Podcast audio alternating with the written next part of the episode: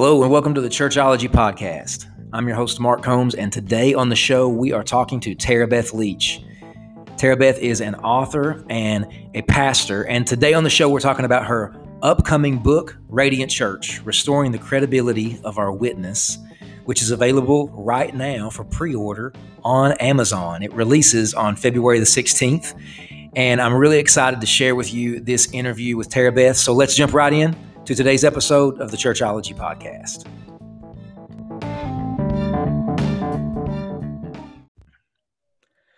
All right, well, today on the show, we are excited to have Tara Beth Leach with us today. Tara Beth, how are you?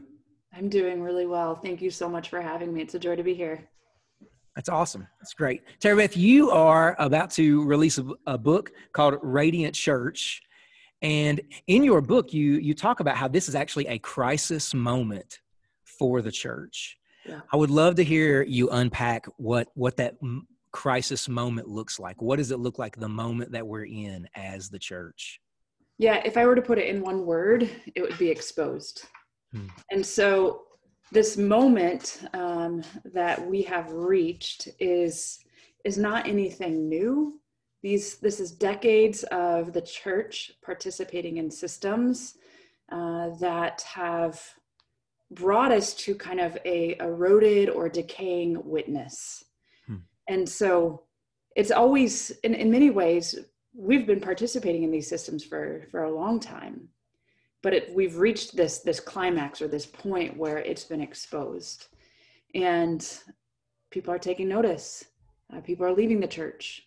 Uh, people are looking at christians and saying wow uh, is this who you are? Is this what you're all about and this witness uh, that jesus calls us to this radiant beautiful vibrant um, bright witness jesus calls us the light of the world I contend that it's been pretty dimly lit these days. Hmm. And so what you're talking about is is the public witness of the church. The public witness. And and sometimes when you talk about this with with Christians, that that's even a new concept. Um, yeah. or something that that we don't tend to think about a lot. Can you unpack that? What is the public witness of the church, and why does it matter? Yeah, it matters. Uh, so much is at stake when it comes to the public witness of the church. We are called to be a radiant people. It's not just we are called to be radiant individuals, mm-hmm. But how we live our lives together, how we do life together. Um, people are watching us. They're watching us when we are divided, when we're caught up or wrapped up um, with colluding with power. Uh, they take notice when we are um, looking a lot like some of the decaying and evil and broken systems of the world. And when we're caught up in sex scandals or um, oppressive activities, whatever it might be, the world takes notice. Hmm. And uh, those, this public witness that we are called to live into is to be a not just a radiant, bright, but a countercultural, um, loving community that lives in such a way that the way that we're living is attractive to the world, that the world might even stop in their tracks and say, there's something different about those people. And that our witness, that is the way that we are living um, in our communities and our workplaces, uh, the ways that we gather, the ways that we love one another, the ways that we love others, the things that we say about others, the way that we talk about the world, the way that we talk about quote unquote those people. When we do it in the way of Jesus, in the way of love, it ought to be attractive, and it is attractive. That others would say, My goodness, come and see. There's something so beautiful and so stunning about these people. I often tell a story about a time when I was walking uh, in upstate New York when I was a pastor up there. And I was walking through just these beautiful foothill mountains, and I passed up this house that looked like something straight from a Thomas Kinkade um, painting. It hmm. was just a breathtaking cottage. The smoke was billowing up into the sky. It had just these beautiful, warm, glowing lights coming from the inside. The backdrop, it was just the sun was setting, and there are all of these beautiful hues of, of oranges and, and purples and yellows. And as I walked by, I heard a commotion coming from the house, and it was a joyful commotion. It was people talking, it was people that were so excited to be together. I could hear dishes clinging. And when I walked, I, I just kind of turned my head and I saw in the window a f- large family gathered around a table, and you could tell they were so happy to be together. It looked like something straight from like a J.C. Penney catalog. This mm-hmm. family gathered around the table, and they were they were breaking bread together. You could tell that they were catching up on their day. And I was um, a newlywed, and I didn't have kids yet, and I frankly wasn't sure if I wanted to have kids. I wasn't sure if I wanted to be a mom. Uh, but when I looked at that window, I thought, okay, if that if that's what family can be like, I want to be a part of something like that someday. And in the same way, you think about the gathered church, the people of God in Christ. I often wonder when they peek in our windows, when they take a look at how the church is behaving, do they say, wow, if that's what Jesus is like, if that's what the church is like, then I want to be a part of that?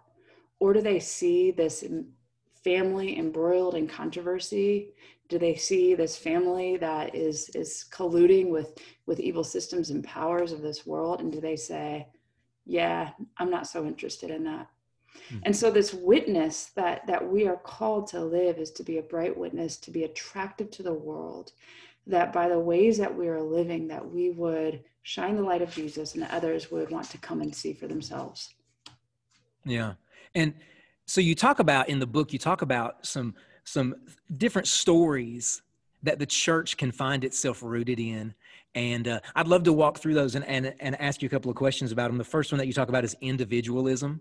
Yeah. And what's it look like when our when our faith is is rooted in that story of individualism, our own preferences, needs, desires? What's that look like? Yeah, you know, the gospel that was shared to me in my youth was was a good one, and it, you know, Jesus got a hold of my life. Um, through the gospel presentation that I heard. And also, it formed me in a very particular way in believing that my faith was about me, that it was about my personal faith, about me having a singular path to heaven and um, and nothing else it was this vertical relationship which thank god for this vertical relationship that we have been given that god's grace has been poured out of us that i do have a relationship with god that i hear from god that i walk with god but it has um, i think devastating impacts when we stop there hmm. when we see our faith about us because actually this faith that i've been born into is i've been born into a people of god. Peter talks about this when he says you were once not a people but now you are. He doesn't say you were once not an individual christian but now you are but he says once you were not a people but now you're a people. Hmm. you're a holy nation. You're a royal priesthood. And in fact when jesus says you are the light of the world he's talking in a plural sense that we as a people of God in Christ, not just an individual, but the people of God in Christ are are um, are God's radiant light people. And so, what ends up happening is when we make our faith very much about us, well, then we do exactly that. We make it about me, myself, and I. And we see this in churches when we uh, when it blends with consumerism, and people say, "Well, I'm church shopping," mm-hmm. um, or "That church is just not doing it for me." Um, or we believe in you know the gospel of um, i got this i can do this i i don't need your help i am strong um, i'm fine um, every man for himself everyone should be able to pull themselves up by their own bootstraps um, i'm good uh, and then we also get we see uh, christians uh, who maybe and i know this is covid but pre-covid um, they'd say i don't i don't need church I just need my Bible and my iPod, and I can just um, pastor surf, listen to whatever podcast I want to listen to, and I'm good. Uh, and I, I, I wonder if it's actually uh, possible to even be just an individual Christian, if we can be the Christian without the body of Christ. Uh, we've been born into a family and into a people. We were once not a people, now we are. Yeah, I wonder what it would look like because you mentioned we are in the days of COVID when we're recording this. I wonder what it looks like moving forward when a lot of churches still, probably the majority, are streaming. Um, very few are meeting in person, or it's and if they are, it's definitely not what it what it was pre-COVID. Um, so, what's it look like moving forward when when church today a lot of times looks like something you can watch online. If you, if it's not appealing, find another one. It might not even be in your state. Uh, what, what's a way to move forward um, so that we can get around this idea that church is community, not individual? Yeah, I'm profoundly concerned about this because I know that there's been so much conversation uh, about this digital space, and so many are predicting and saying, you know, the new front door is this digital space, and post COVID, people are not going to come back to church; they're going to be online. So, my goodness, churches, we really need to ramp it up. And I am certainly a part of a church that is incredibly innovative in the di- digital space, and I'm so so grateful for the people that we are able to reach because of that but I don't want it to be the ultimate goal. If it's a means by which we can reach people, that's great. And so I have, I have great concerns about those who who saw the Sunday morning gathering as a central place for them for their faith development and for their formation, and now they've been watching online, which is great. Thank goodness for technology uh, during during this this season of COVID that we are in, this this long winter that we are in, but I hope that when we're able to gather again, that people wouldn't say, well, this is so much easier to be in my mm. pajamas. Because for me, gathering is about being surrounded by the great saints of the church, um, part of an intergenerational community.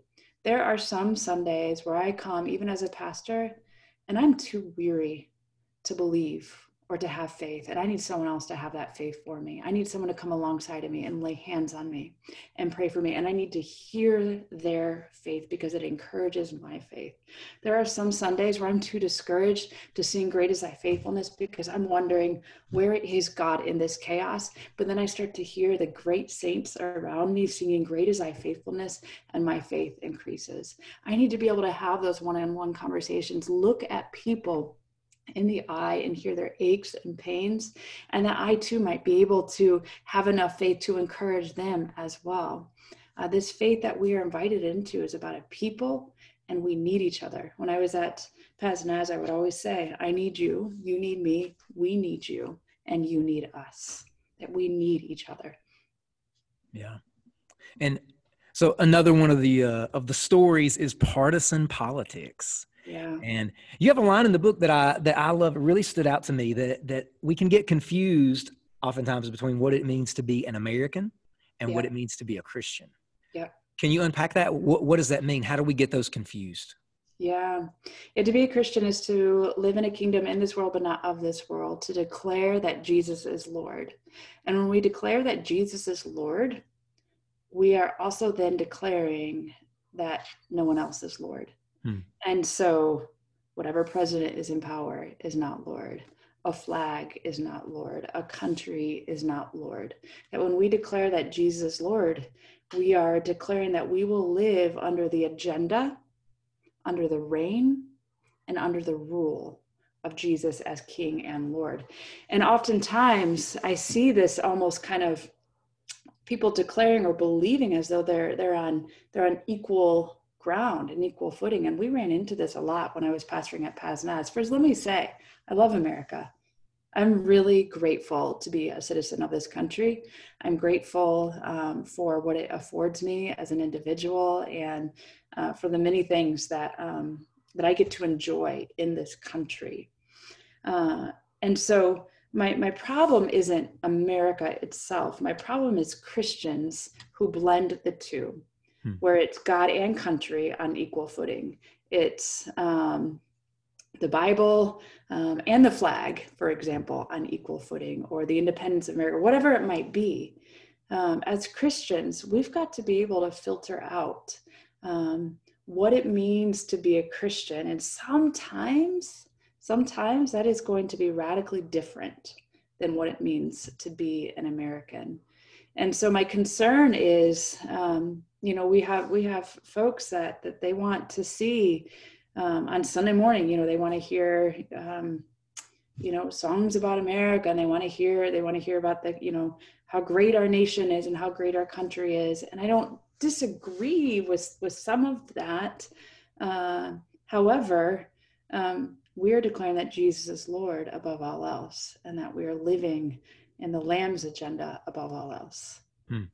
And so it's the blending of the two and putting both on equal footing. That's right. right. I would love to hear how you navigated these. You said you ran into this quite a bit. Uh, can you give some uh, stories? And you give a few stories in the book, but can you can you talk about maybe a few examples of how did you navigate these tensions with people? Yeah, it's a lot of patience, a lot of teaching, um, a lot of thick skin because it's it's really really hard. I remember there was one Sunday I was preaching about idolatry, and I mentioned uh, hypernationalism as as an idol, and you can always tell when you've bumped up into someone's idol um, by how angry they are after you mention it or call it out as an idol. And so I called it out as an idol and I unpacked that a little bit. And someone came up to me afterwards, and I mean, his face was just beet red. He was so furious. Um, he couldn't understand how that could be um, idolatry, how that could be, um, um uh, you know, just uh, the antithesis, I guess, to what it means to be a Christian. And so um, I listened to him. I invited him to meet with me. Uh, he wrote me a very long, angry letter, and we we continued to have conversation. But it also just sometimes reaches a point where you know we've just as pastors we can't keep going back and forth, back and forth. Um, and so I just continued to preach, and he kept coming every single Sunday. And um, over time, I saw the Lord really begin to do a work in him and soften him and our conversations over time really began to soften and open up and sometimes it goes well and sometimes it doesn't go as well as that i remember the sunday after the 2016 election um, i called the church to the communion table and i acknowledge that we uh, worship as a people some people voted for trump and some people voted for clinton some people voted this way and some people voted this way and we had individuals that um, got up and walked out while I was preaching. Mm. And actually, it was it was folks from both sides of the aisle that got up and walked out. We had some people that were just so mad that I would not condemn Trump. We had some people that were so mad um, that I um, gave a nod to those who didn't vote for Trump, to those who were scared, to those who were hurting throughout this. And so there were both sides mad at me. You know, some people wanted me to condemn Trump, and some people, you know, wanted me to de- condemn Clinton. Um, and and this is this is where I get with just even partisan politics that um, I do think we ought to vote the best we can, but when we um, wed ourselves with a particular political party, we are going to get ourselves in a lot of trouble because we're always going to find ourselves in a place where we are wedded with uh, ways and ideals and um, an ideology that's just not of the kingdom of God. Yeah. And then, and then another story that you say we're root, we can get rooted in is that we can be rooted in success. Yeah. And so, what is the view of success that we uh, that we've become rooted in?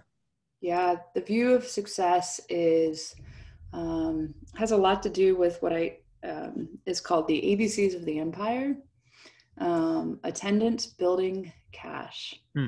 And, you know, if you have a really large church and you have a lot of people and you're able to do just this massive, build, massive building campaign and you have loads of cash, then you're successful. If you're able to draw large crowds, then you're successful. And my concern is, is what we've seen is there's often been some really large churches with a lot of attendance, a big building, and a whole lot of cash.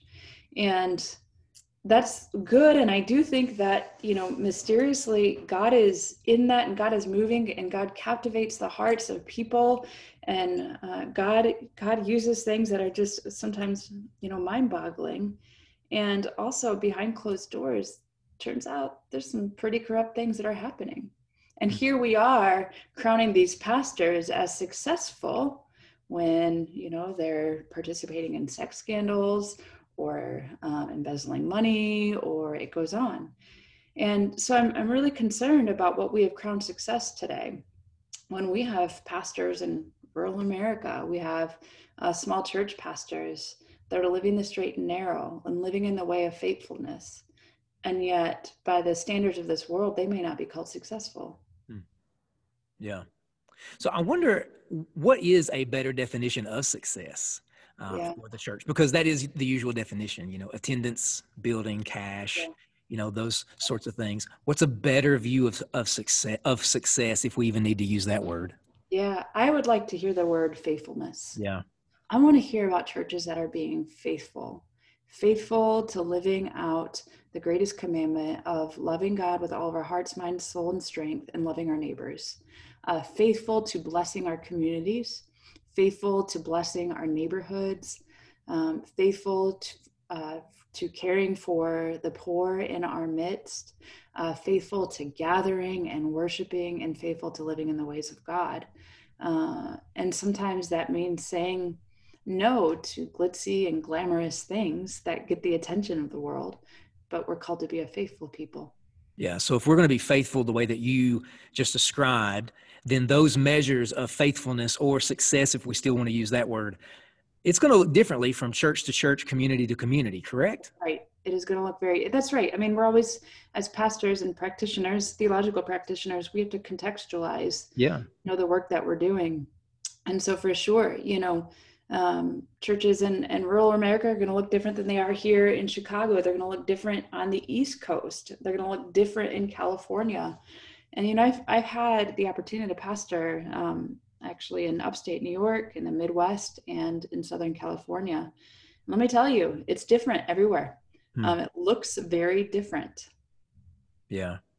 And so, how can we know if we're rooted in one of these stories? Yeah, yeah, that's a great question.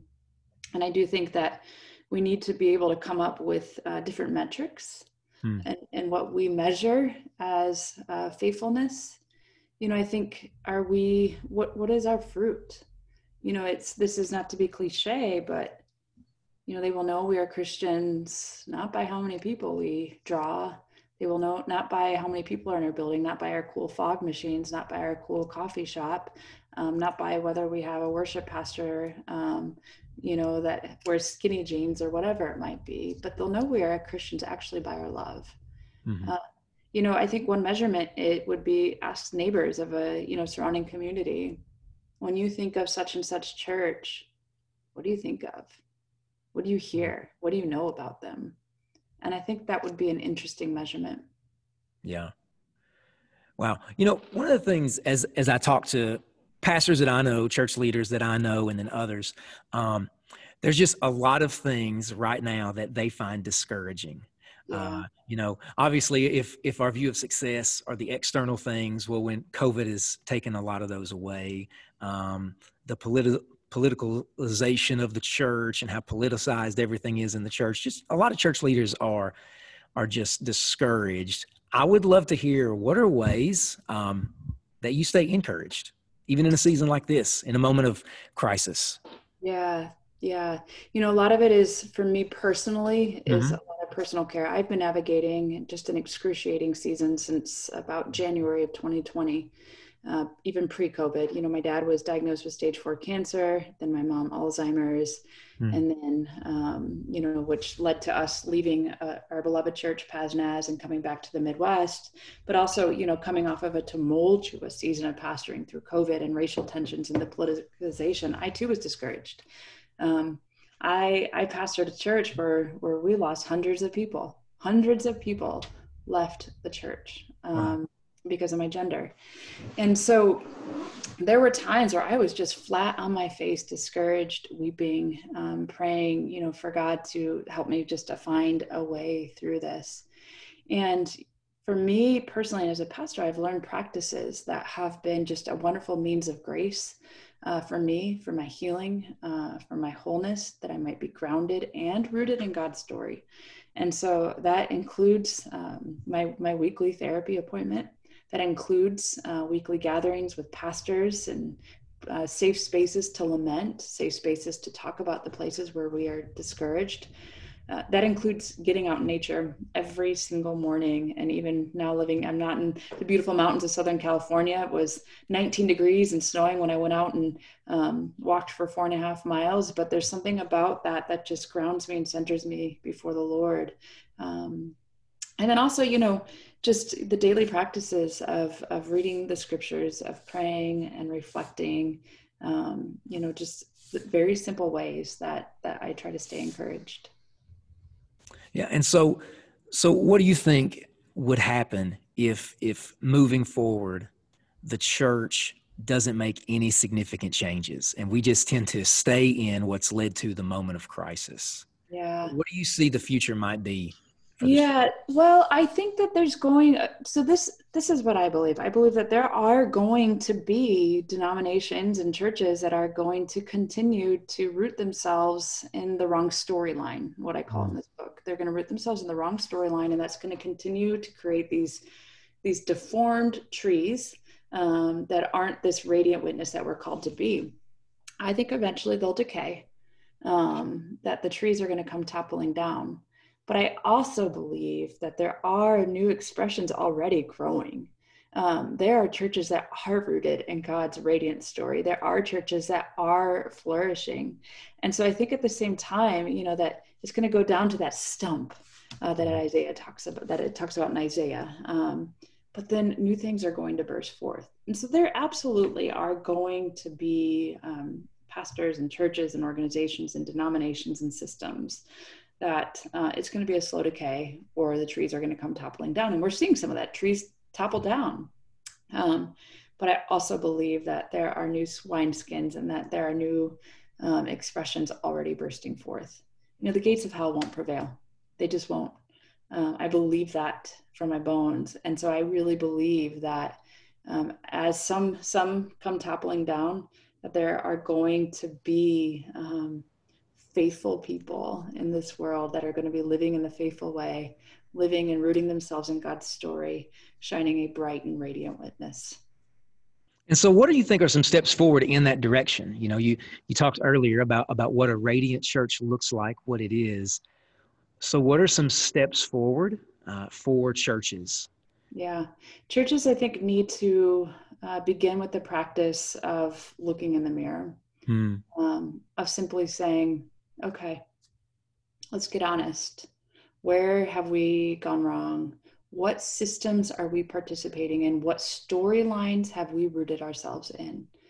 And actually, just boldly and very vulnerably open themselves up search my heart oh god you know it's that um, that prayer of examine but a corporate prayer of examine of search my heart oh god uh, in what ways have we done this and we also need to hear from those it's you know examine doesn't just happen you know in a silo of let us look and don't listen but we actually need to hear from the people that we've hurt we need to mm-hmm. hear from people of color we need to hear from women uh, we need to hear from people that have been hurt from the church and actually listen and say why how have we hurt you?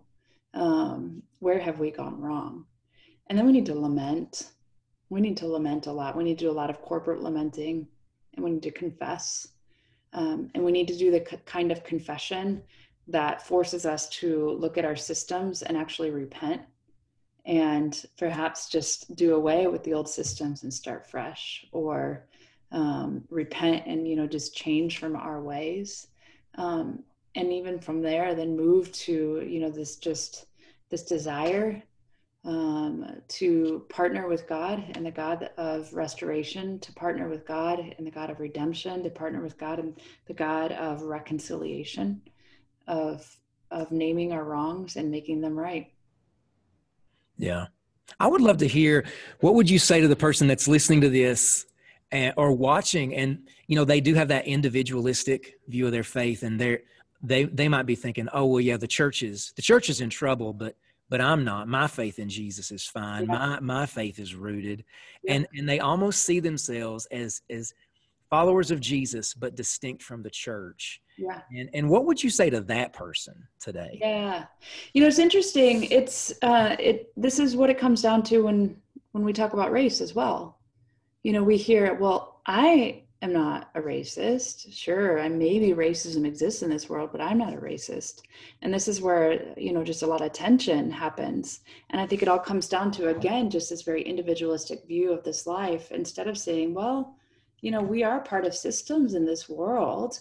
And so how can we name and, you know, um, and see and open our eyes to see the ways that we might participate in some of these systems. And so, you know, even when it comes to the church, sure, um, we may not you know our faith or my individual faith may not be toxic but how are we reaping uh, from the bet or how are we benefiting um, from you know some of these systems in this world and how can we say you know what we need to do something different. We need to uh, allow for the Spirit to show us something different.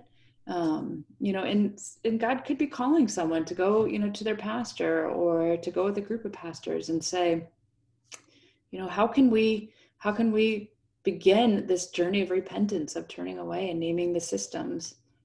Yeah, and Tara Beth, I want to I want to honor your time, but one of the concepts that you talk about in your book that I really enjoyed is uh, you talk about how the church is a preview of the future. That's right. And so, can you unpack that? What what's what does that mean that the church is a preview of the future? Yes. Yeah. So, in the Book of Revelation, we have this beautiful image of the new heaven and the new earth, of the new Jerusalem. And we see that, you know, at the end of Revelation, it says there will be no more tears. Hmm. There will be no more sorrow. There's going to be no more pain. We could go on. There's going to be no more cancer. There's going to be no more Alzheimer's. There's going to be no more poverty. There's going to be no more starvation. There's going to be no more racism. Uh, there's going to be no more sexual exploitation. There's going to be no longer, you know, we could just keep going down the list. And one of the things that we often see with our, uh, this is maybe a big word for some listeners, but eschatology, our, our end times theology, is, is believing, well, that someday, someday God is just going to whisk me away from this world. But actually, what we are called to do as the people of God in Christ is our, we are to look at that future, that world of no mores, of no more disunity, of no more pain, of no more sorrow. And we're, we're supposed to say, you know what? Let's allow that to impinge on the present hmm. let's allow that to shape how we live now. Because if someday there's going to be no more racism, well, what are we going to do right now to create a world of no more racism? If someday there's going to be no more war, well, then what are we going to do right now to be persons and people of peace, of peacemaking? If someday there's going to be no more division, well, what am I going to do right now then in my church to be an uh, a person who brings about reconciliation and healing in my church and we could go on mm-hmm. and then when we do that we are to give the world a foretaste of this promise and revelation of this future vision in this world that the that the people would be able to get taste heaven they would be able to taste the future and they would be able to taste it and see it and know that it is good yeah well, Tara Beth, this uh, this is such a book that the church needs to dive into. We haven't even scratched the surface of everything you talk about in it. I'm just so thankful that you are releasing it out there. How can people uh, connect with you and and also uh, purchase the book? Yeah, thanks. So I'm on, you know, all the social media channels on Facebook, Tara Beth Leach. You can find me on there. Um, my Twitter and Instagram handles are Tara Beth82. Uh, and of course, you can pre-purchase the book on Amazon, Radiant Church, or you could find my former book, uh, Emboldened, A Vision for Empowering Women in Ministry, also on Amazon. And we'll have links to all that in the show notes, all, all of those books and social media, your website, and all of that. Tara Beth, this has been great. Thanks so much for being on the show today. Thanks, Mark. So appreciate it. Blessings to you.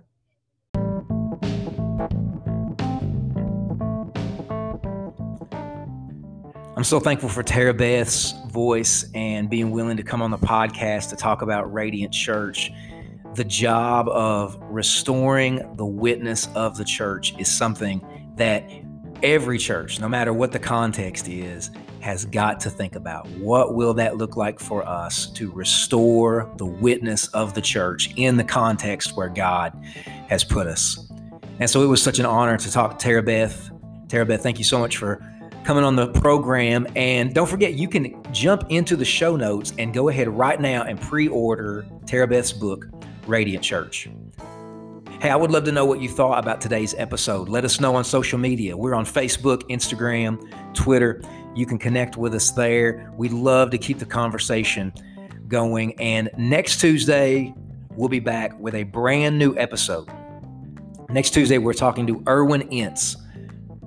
Last year, Irwyn released a book called The Beautiful Community Unity, Diversity, and the Church at its Best.